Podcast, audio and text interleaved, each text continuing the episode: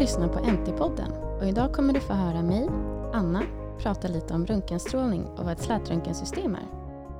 Jag kommer att gå igenom lite historik, teknik, användningsområde, strålsäkerhet och praktiska fakta. Med slätröntgensystem menas den form av bilddiagnostik som genom röntgenstrålning genererar tvådimensionella bilder. Det är en vanlig metod vid undersökning av exempelvis lungor, höfter och benbrott av olika slag. I en röntgenklinik på ett sjukhus kan många olika typer av röntgensystem finnas. Exempelvis slätröntgensystem, datortomografisystem och mobil utrustning som till exempel C-bågar och mobila slätröntgensystem. De flesta röntgensystem bygger på samma princip men har olika användningsområden. I dagens avsnitt kommer vi att fokusera på slätröntgensystemet som sagt. Men hojta till om ni vill lära er mer om något annat typ av röntgensystem. Jag har sett min egen död, sa Anna-Berta Röntgen år 1895 när hon såg den allra första röntgenbilden som föreställde hennes egen hand. Hennes make, fysikprofessorn Wilhelm Konrad Röntgen, hade upptäckt röntgenstrålarna, något som han senare fick det allra första Nobelpriset i fysik för, år 1901.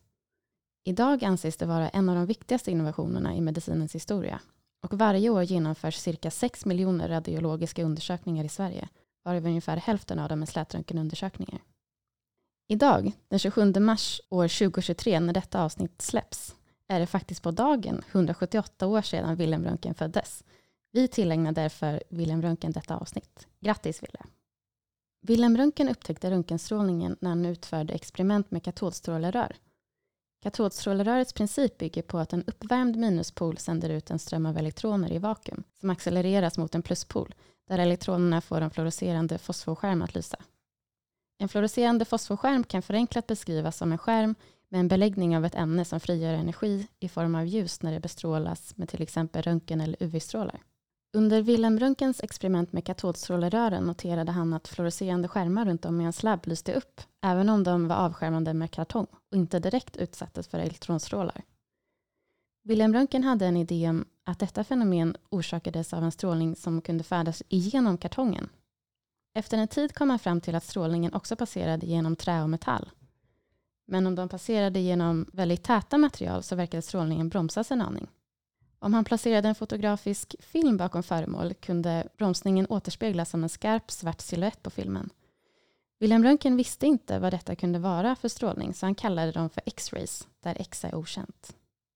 Efter att William Röntgen producerat den allra första röntgenbilden av sin makas hand spred sig hans upptäckt som en löpeld. Inom ett par veckor blev han uppmärksammad i tidskrifter världen över och i januari år 1896 utfördes den första röntgenundersökningen i USA.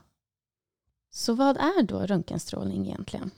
Röntgenstrålning är en typ av elektromagnetisk strålning, precis som till exempel synligt ljus och radiovågor, fast mer energirik och med kortare våglängd. De elektromagnetiska vågorna kan också betraktas som en ström av energipaket, det vill säga fotoner. Man brukar skilja på joniserande och icke-joniserande elektromagnetisk strålning.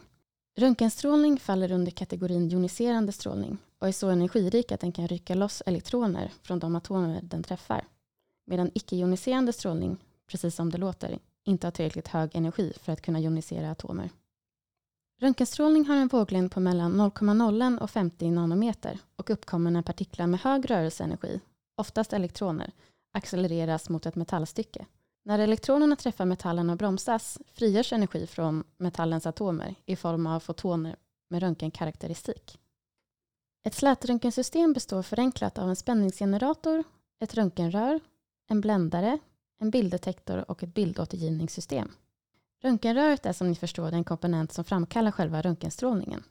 Röntgenröret består av en positivt laddad anod och en negativt laddad katod inneslutna i ett glas eller metallhölje med vakuum.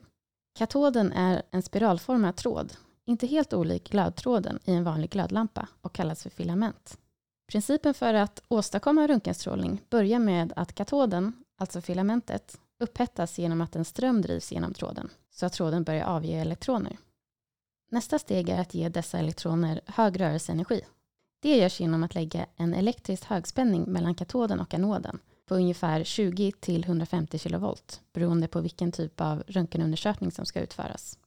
De frigjorda elektronerna från katoden kommer då att accelereras mot den positiva anoden. När elektronerna kolliderar med anoden bromsas deras rörelse och omvandlas till värme, bromsstrålning och röntgenstrålning. Anledningen till att kretsen är vakuumsatt är att elektronerna annars skulle kollidera med luftmolekyler och bromsas. Bara en liten del, ungefär 1% av de accelererade elektronernas rörelseenergi omvandlas till strålning inom det våglängdsområde som används. Resterande 99% blir bromsstrålning och värmeenergi. Det blir därför en väldigt stor värmeutveckling i röntgenröret, vilket betyder att värmeavledning är en viktig del i konstruktionen. Anoden träffas av elektronerna och är därför särskilt utsatt. Bland annat därför är anoden utformad som en roterande metalldisk. Då fördelas den utvecklade värmen på en större yta, vilket underlättar för materialet. Trots detta måste anoden tillverkas av material med väldigt hög smältpunkt, oftast volfram, med en smältpunkt på över 3000 grader Celsius. Anoddisken roterar med mycket hög hastighet. Står man nära röntgenröret kan man ofta höra anoddiskens acceleration, rotation och inbromsning vid exponering. I de flesta röntgenrör finns två filament av olika storlek för att kunna skicka elektroner mot olika områden på anoddisken. De här brukar kallas för finfokus och grovfokus och har olika egenskaper. Finfokuset har mindre yta och kan inte belastas med lika stor elektronström som grovfokuset, men ger bilder med större detaljskärpa och används därför när mindre objekt röntgas.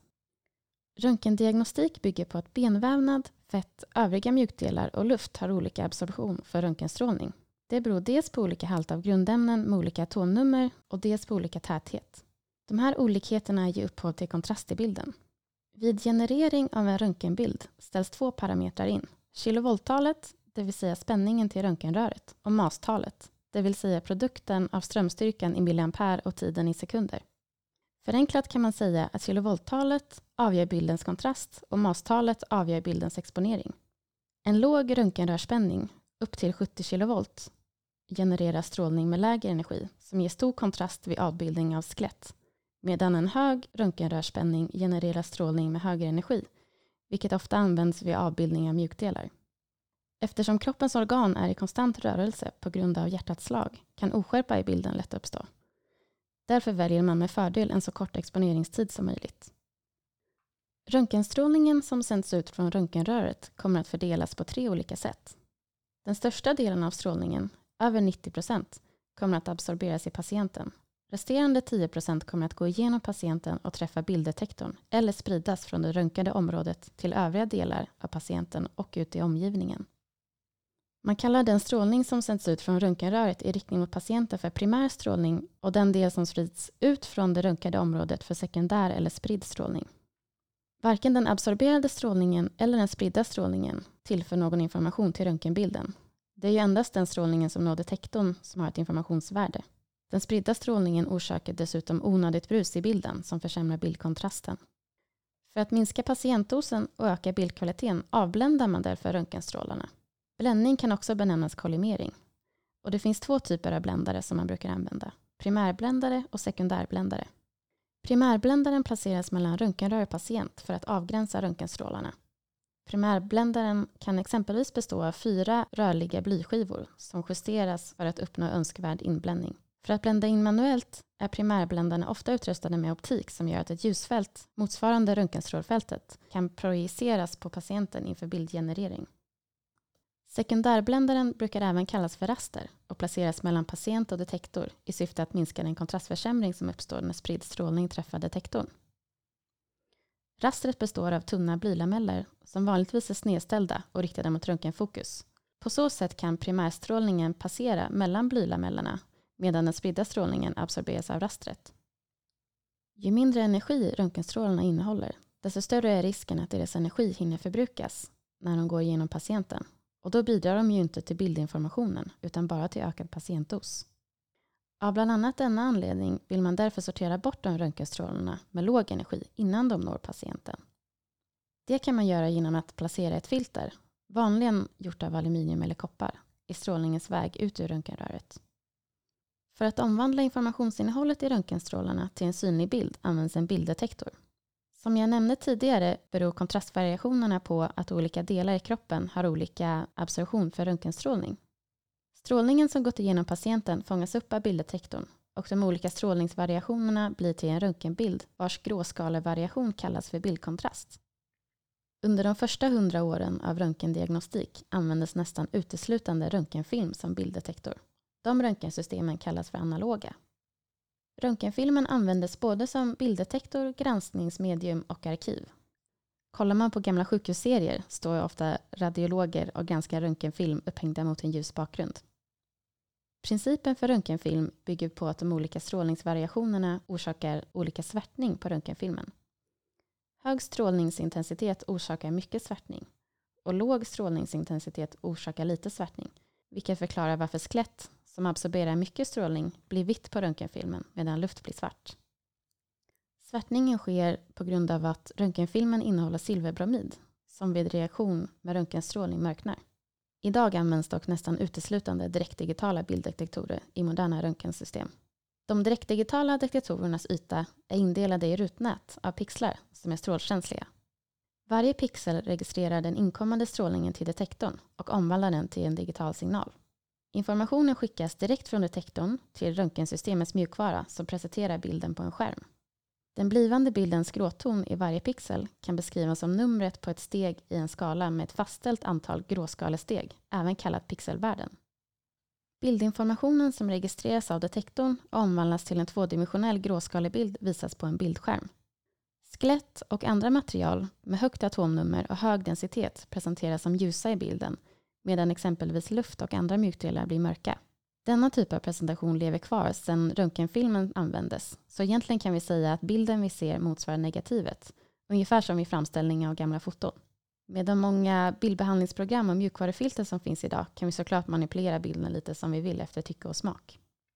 För att kunna hantera ett stort flöde av patienter och bilder på en röntgenklinik används nästan alltid ett RIS som står för Radiological Information System. RISet är kopplat till röntgensystemet och journalhanteringssystemet och hanterar administrativa uppgifter såsom tidbokningar, planering och rapportering. Arbetslistan, alltså den lista över patienter som är bokade på ett röntgensystem, kommer från RISet. För att kunna lagra, distribuera och presentera röntgenbilderna används ofta ett PAX som står för Picture Archiving and Communication System. PAXet är kopplat till röntgenklinikens alla bildgivande system och efter avslutad bildtagning eller undersökning skickas alla bilder oftast automatiskt till Paxet. Tack vare Paxet kan granskning av bilderna ske på olika ställen och av flera personer samtidigt. För att all integration mellan olika röntgensystem av olika fabrikat, RIS och Pax, ska fungera tillsammans med varandra har en standard kallad DICOM införts. DICOM står för Digital Imaging and Communication in Medicine och specificera ett filformat och ett kommunikationsprotokoll för hantering, lagring, utskrift och överföring av digitala medicinska bilder och information relaterad till de här bilderna. En DICOM-fil innehåller inte bara bildinformation utan även information om vilken patient bilden tillhör, vilken utrustning som genererat bilden, hur bilden genererats och var bilden genererats i så kallade DICOM-taggar. Produkter som stödjer DICOM ska enligt standarden levereras med ett dokument som kallas DICOM Conformance Statement som specificerar vilka delar av DICOM som produkten stödjer. DICOM är idag den mest använda standarden inom radiologi men används även inom andra områden, exempelvis EKG-kurvor. Vid 1900-talets början visste man inte att röntgenstrålar kan vara skadligt för oss Idag vet vi att joniserande strålning i för stora mängder kan vara skadligt eftersom det kan jonisera atomer i kroppens celler. För att uttrycka den mängd strålning som absorberas av ett objekt används storheten absorberad dos. Absorberad dos definieras som den energi som absorberas i en viss volym dividerat med volymens massa och mäts i enheten Gray. Storheten tar inte hänsyn till hur olika objekt påverkas av strålningen. För att mäta strålningens biologiska effekt används storheten ekvivalent dos och för att ta hänsyn till olika vävnaders strålkänslighet finns storheten effektiv dos. Både ekvivalent dos och effektiv dos mäts i enheten sievert. Här kommer lite exempel på effektiva stråldoser som vi människor utsätts för i vardagen. 5 mikrosieverts motsvarar en timmes flygresa på 12 000 meters höjd. 0,3 millisieverts är den kosmiska strålningen som vi får från rymden per år. En millisievert är dosen från en genomsnittlig röntgenundersökning. 2,2 millisievert motsvarar en datortomografi av buken. Den normala årsdosen från naturlig bakgrundsstrålning i Sverige är ungefär 1-4 millisievert Och den högsta tillåtna dos för personer som arbetar med strålning i Sverige är 20 millisievert. Och nu över till lite praktisk information som du som MT-ingenjör kan ha nytta av i ditt arbete. Jag kommer att gå igenom lite om strålsäkerhet, bildkvalitet och service för att sedan avsluta med den standarden som finns för röntgenutrustning. En av de viktigaste sakerna att ha koll på om du arbetar med röntgenstrålning eller i närheten av röntgenstrålning är strålsäkerhet. Det vill säga hur du kan minimera onödig strålexponering för patienter, dig och andra i närheten av röntgensystemet. Sedan år 1928 finns ett internationellt rådgivande organ för strålskydd, International Commission on Radiological Protection, även förkortat ICRP. Principerna för ICRPs rekommendationer om strålskydd baseras på att strålningen ska göra mer nytta än skada för att få användas i vården. Följande tre grundprinciper finns definierade. Strålning får bara användas om det finns en nytta för individ eller samhälle som är större än riskerna. När strålningen används ska man se till att åstadkomma den medicinska nyttan med bestrålningen och samtidigt begränsa bestrålningen av människor så långt den rimligen är möjlig. De gränsvärden för bestrålning av personalen som finns för att garantera en säker arbetsmiljö får inte överskridas. I Sverige är det Strålsäkerhetsmyndigheten, förkortat SSM, som har i uppgift att ställa krav på strålskydd, pröva tillståndsansökningar och följa upp så att de som bedriver verksamhet följer de regler som finns. SSM reglerar användningen av strålning inom vården för att säkerställa att kvaliteten är hög och för att upprätthålla en strålsäker diagnostik för patienter och strålsäker arbetsmiljö för personal. Arbete med strålning måste ske enligt strålskyddslagen och strålskyddsförordningen som båda bygger på ICRPs rekommendationer. I strålskyddslagen finns exempelvis krav gällande berättigande av verksamhet med joniserande strålning, tillstånds och anmälningsplikt vid bedrivande av verksamhet med joniserande strålning samt kompetenskrav gällande de som arbetar i verksamheter och kan komma att exponeras för joniserande strålning. Det är regeringen eller den myndighet som regeringen bestämmer som får meddela föreskrifter om värden för stråldoser som inte får överskridas för en enskild person under en bestämd tidsperiod. Som jag tidigare nämnde är 20 millisieverts effektiv dos den högsta tillåtna dos per år för personer som arbetar med strålning. För patienter som genomgår röntgenundersökningar finns ingen dosgräns, varken för den enskilda röntgenundersökningen eller för den sammanlagda stråldosen under ett år eller under en hel livstid. I varje enskilt fall får betydelsen för patientens fortsatta behandling ställas mot risken med den planerade undersökningen. Vid slätröntgenundersökningar utsätts både personal och patient för betydligt lägre doser än vid andra typer av röntgenundersökningar, där patienten kanske genomlyses under en längre tid och personalen befinner sig i undersökningsrummet under undersökningen. Över till lite bildkvalitet. Den diagnostiska kvaliteten på röntgenbilden kan definieras som de egenskaper i bilden som avgör om en diagnos kan ställas på ett säkert sätt. Man brukar prata om två kriterier. Detaljskärpa, alltså förmågan att avbilda detaljer, och kontrastupplösning, alltså förmågan att avbilda kontrastskillnader. Andra företeelser som kan påverka bildkvaliteten är exempelvis förekomst av artefakter. Artefakter är olika fenomen som ger upphov till missvisande bilder. Exempel på artefakter kan vara objekt i bilden som inte ska vara där, metallföremål som attenuerar mer strålning och skapar störningar i bilden eller rörelseartefakter som orsakats av att patienten rört sig under exponering. Artefakter kan också bero på tekniska begränsningar i röntgensystemet i sig, till exempel att exponeringsparametrarna inte är optimala eller att vi faktiskt har ett tekniskt fel. Förebyggande underhåll av slätröntgensystem sker oftast en eller två gånger per år. Förutom elsäkerhetstester enligt 601 eller 62353 är det viktigt att kontrollera funktionen av alla mekaniska rörelser. Mekaniska rörelser har ofta inbyggda krocksensorer. Även de är viktiga att testa. Förebyggande underhåll brukar också innefatta mätning eller kalibrering av den ström som går igenom filamentet när filamentspänningen applicerats, som med röntgenrörets ålder kan förändras. Även kalibrering av detektorn för att bibehålla god bildkvalitet, test av alla nödstoppsknappar för exponering och rörelser samt rengöring av systemet brukar ingå.